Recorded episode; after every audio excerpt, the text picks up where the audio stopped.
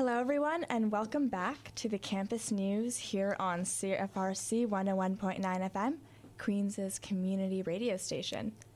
My name is Samara, and I'm the campus news coordinator. On this show, we're going to talk about the most important issues and events on campus from a student's perspective. I hope everybody had a really fun and memorable Halloween and Halloween weekend because Halloween was on a Thursday this year. It was more of a Halloween. But I hope everybody is ready to switch back into midterm mode as we get over the week 10 hurdle.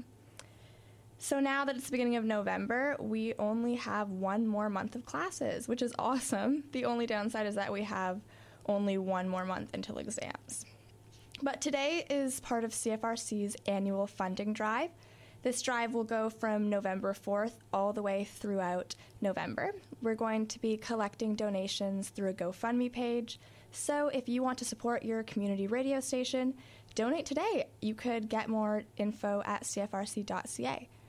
And if you donate $50 or more, there will be a daily raffle between today to November 10th, and there'll be lots of really cool prizes, so you should definitely check that out as part of our fundraising, we are doing a radiothon, meaning every single one of our shows today will be recorded and aired live.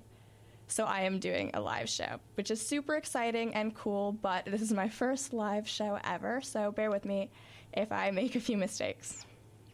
So now let's get into the Queen's news. A lot has been happening with student government.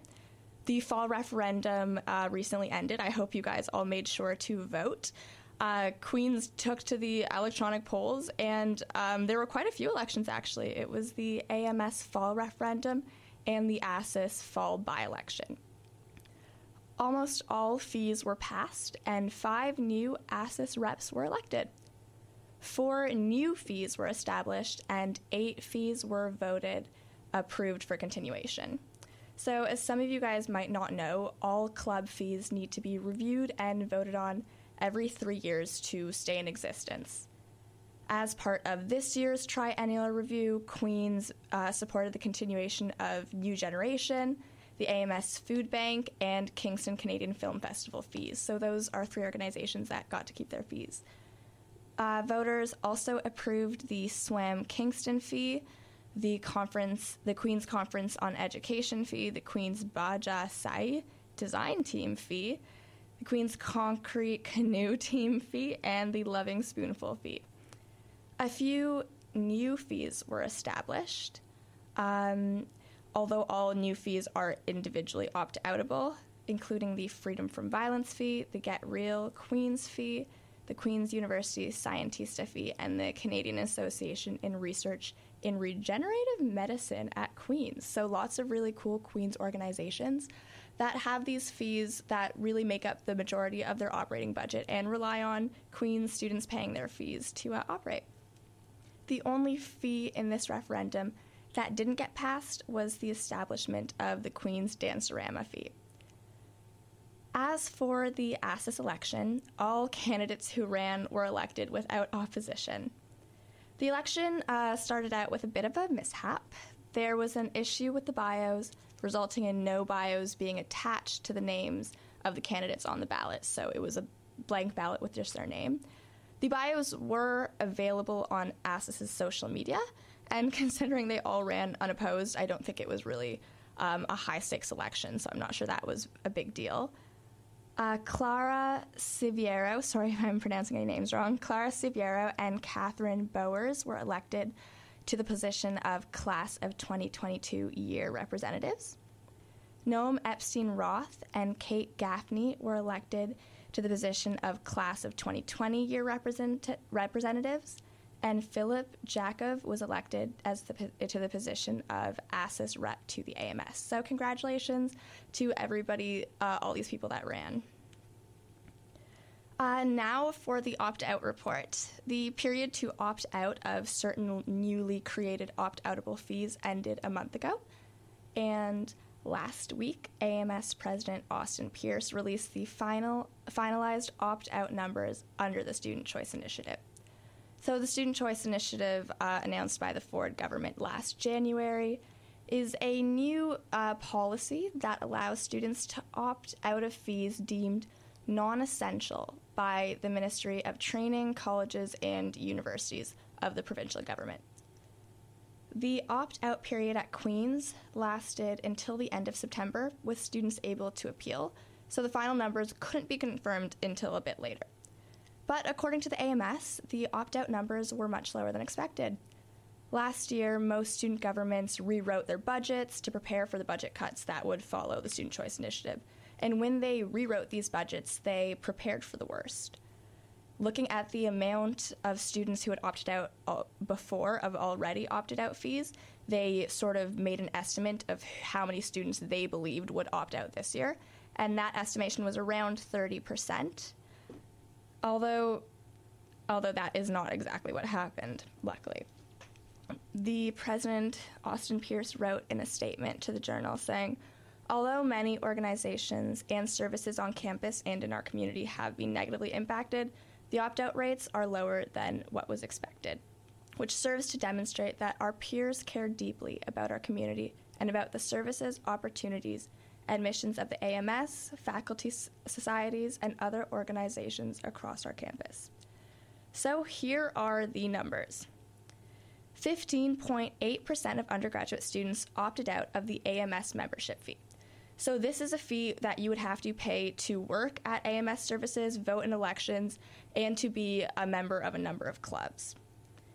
21% of students opted out of both the AMS food bank fee and the campus safety and risk fee. 25.47% of students opted out of the Queen's Journal fee, which is our campus newspaper.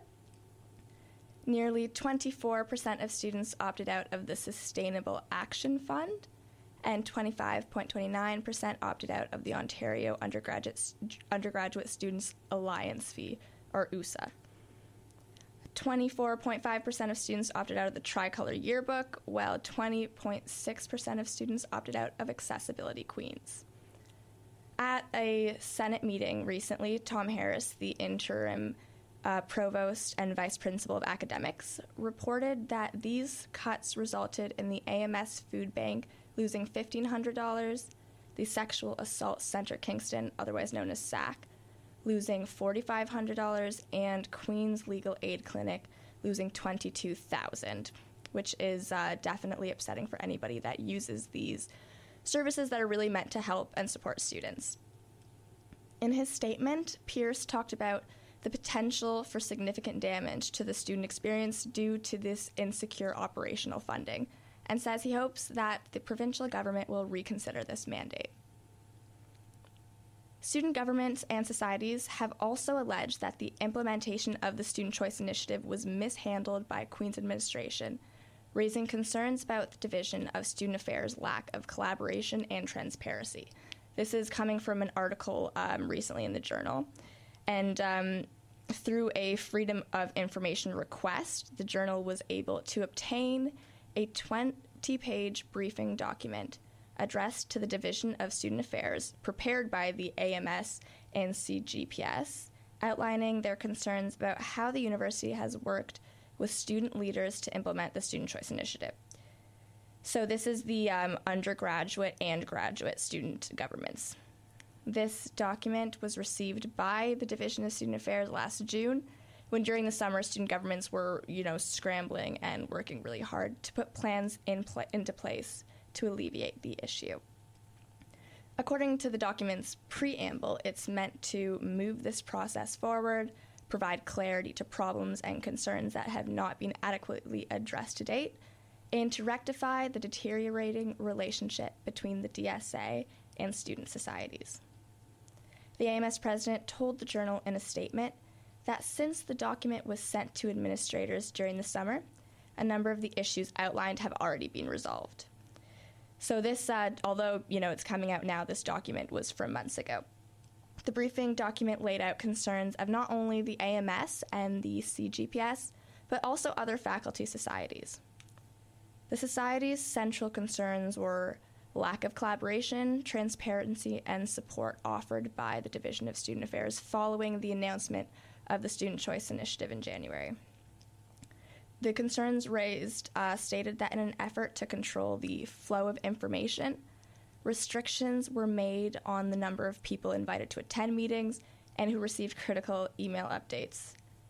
According to the document, the people restricted from these meetings were the AMS general manager and the vice president of operations. Their argument was that without all relevant parties there to participate in discussion, it would be difficult to move the process forward and would be inefficient. They suggested that the problems were centered around the fact that the nature of the meetings with the DSA were directive instead of collaborative. The brief talked about how student societies struggled to find anyone at the DSA willing to listen or learn about the organizations involved to effectively determine if their various activities had an essential component. The document also claimed that after our student societies discussed the Student Choice Initiative and their strategies and plans with their counterparts at other Ontario universities, so other student governments across the province, they realized that their working relationship between student governments and administrators were a lot more collaborative than um, were less collaborative than that at other schools. At Queen's, student societies felt major concerns that they were being ignored, disregarded, and often had questions left unanswered and lots of issues with communication, causing lots of complications. Another issue um, came up in May when the Society of Graduate and Professional Students was told by the DSA that the university won't include brief des- descriptions of fees on the opt out application page, despite the fact that some fee descriptions were already available. They felt that the it's the responsibility of the university to provide students with a choice that was both easily accessible and fully informed. The university has responded in an email sent out to student leaders uh, later that month in June um, and obtained through the journal through a Freedom of Information request. The vice provost and dean of student affairs and the associate vice principal responded to the concerns, stating they were surprised and disappointed to read their quote characteristics character characterization sorry of the events to date continuing that they did not reflect their understanding and perspective of how the process has been going. The AMS de- declined a request for an interview from the journal, but gave a statement about how the Society's partnership with the university has changed since they received these complaints. According to them, executive members and the AMS general manager are no longer being removed from email chains or meetings. The vice principal of academics pointed out that the limited timeline universities had to implement the SIC meant that the process couldn't um, 100% be perfect, and that was sort of the argument from their side. But he added that the lessons learned from administrators and student governments will inform updated processes in the future. So, now let's talk about events for the week after Halloween, there's quite a lot of events. I know that it's midterm season, but lots of clubs and organizations around Kingston are up to really cool things. So if you need a study break, here are some ideas of events to go to this week. Scientista and QFlip are partnering up to host Mentorship in Munch, a free networking event that will match lower year art sci students with upper years and give an opportunity for students to connect with students in similar majors and get any questions they have answered. It will be tomorrow, November 5th from 5:30 to 7:30 in Wallace Hall. ASUS will be hosting Life After Art Sci. This networking summit is an opportunity for current students to engage with successful Art Sci alumni from all sorts of different industries and sectors. So, if you've ever wondered, what can I do with an arts and science degree? Or have any questions about your future, these alumni might be able to answer. The event will feature speakers, workshops, and a catered lunch. It is this Saturday, November 9th from 9:30 to 5:30 9:30 a.m. to 5:30 p.m. Tickets are $10 at the ASUS store, so you can find the info on Facebook or their website. Muse will be celebrating its 10th anniversary. For those that don't know, Muse is a magazine created to foster underground talent and build Queen's creative community. So if you are part of the creative uh, community here at Queen's, They invite you to celebrate. They are having a cocktail night with drinks and hors d'oeuvres at Refinery Kingston, right above Olivia. It will be on Saturday, November 9th from 6 to 8 p.m. The dress code is cocktail attire, and the tickets are by donation with a minimum of $7. CUFIN and the Commerce Engineering Environmental Conference are teaming up for their second annual clothing swap event. If you have some old clothing lying around, or you want some new clothing for your wardrobe, you can drop off your old clothing and swap for some new some, for some new finds. The clothing drop off will be in the Arc on Friday, November 8th from 4 to 9, and Monday, November 11th from 3 to 9. If you can't make the drop off dates, you can also contact somebody on the QFIN exec or the Commerce and Engineering Environmental Conference exec, and they can pick it up or arrange another way to get it. The clothing swap will then be in the Polson Room of the JDUC on no- Wednesday, November 13th from 9 a.m. to 4 p.m. You can come in and look around and get your first five items free, no matter how many items you dropped off. So even if you dropped off less than five. And if you want to take more than five items, or if you want to take something but you didn't uh, have the chance to donate clothing or you didn't have any clothing to donate, it's only $2 per clothing item. I know I did this last year and I got some really cool things, and it's a great way to sort of empty your closet and um, do a bit of cleaning. This is a really great way to um, shop in a way that is, you know, environmentally sustainable and affordable. So be sure to check out the event page on Facebook or the social media of these two clubs for more information. ASUS's third supper series of the year will be tomorrow, Tuesday, November 5th.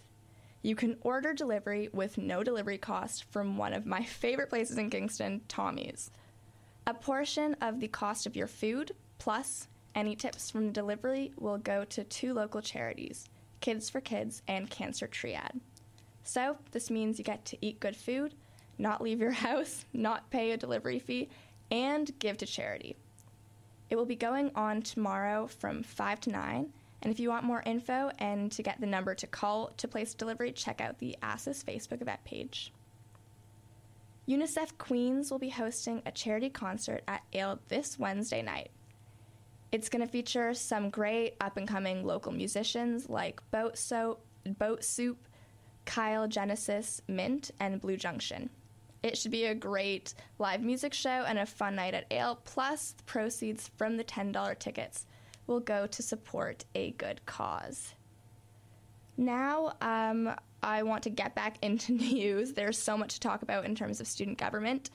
Uh, it's been a very busy month for Tom Harris, the provost and vice principal of academics. At a recent Senate meeting, he took responsibility for what he called a failed consultation process on the controversial new sexual violence policy. The sexual violence policy is something that I've talked a lot about on the show, and it's being extensively covered by the journal. In Tom Harris's report to the Senate, he addressed the controversy surrounding the new requirements that all non medical Queen staff and faculty who received disclosure of sexual violence are obligated to report it to the Sexual Violence Prevention and Response Coordinator, along with said student's name, email address, and student number.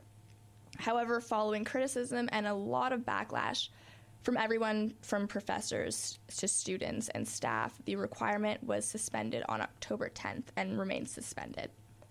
For now, reporting information can only be done with the student's consent.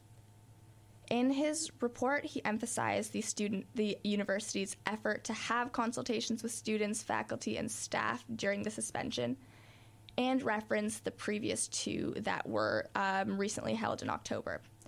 Turnout at the first consultation was sparse, but turnout at the second meeting um, was packed. The meeting saw vocal opposition from both students, but also notably several professors. The professors challenged the policy, one stating that they refused to comply, and questioned the disciplinary, the disciplinary action that would be taken against faculty members that don't. People who didn't attend these open consultations or don't want to voice their concerns publicly can give confidential feedback online. Harris said he has also received emails from different faculty members with their views on the policy. All the viewpoints will go toward the revision of the policy, and after November 22nd, when all information is collected, the administration will, will release a summary of the feedback before continuing with their next steps. But the consultations regarding the policy are a bit different from others.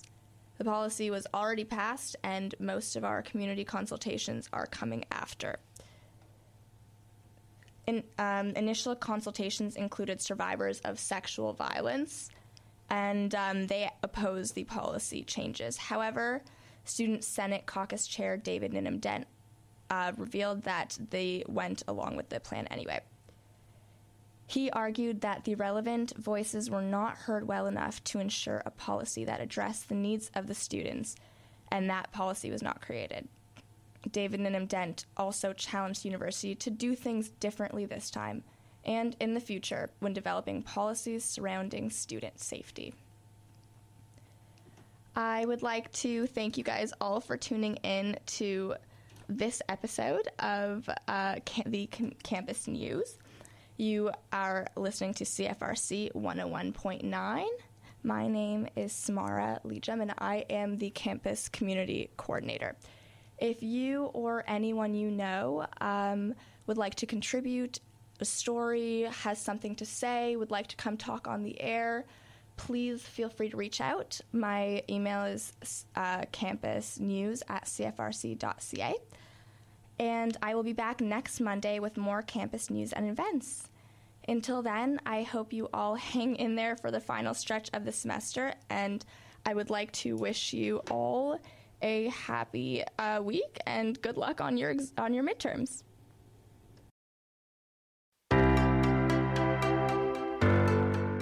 Thank you for listening to this podcast produced at CFRC 101.9 FM in Kingston, Ontario, at Queen's University, situated on the traditional territory of the Anishinaabe and Haudenosaunee peoples. The CFRC Podcast Network at podcast.cfrc.ca is brought to you by the generous support of the Queen's University Faculty of Engineering and Applied Sciences.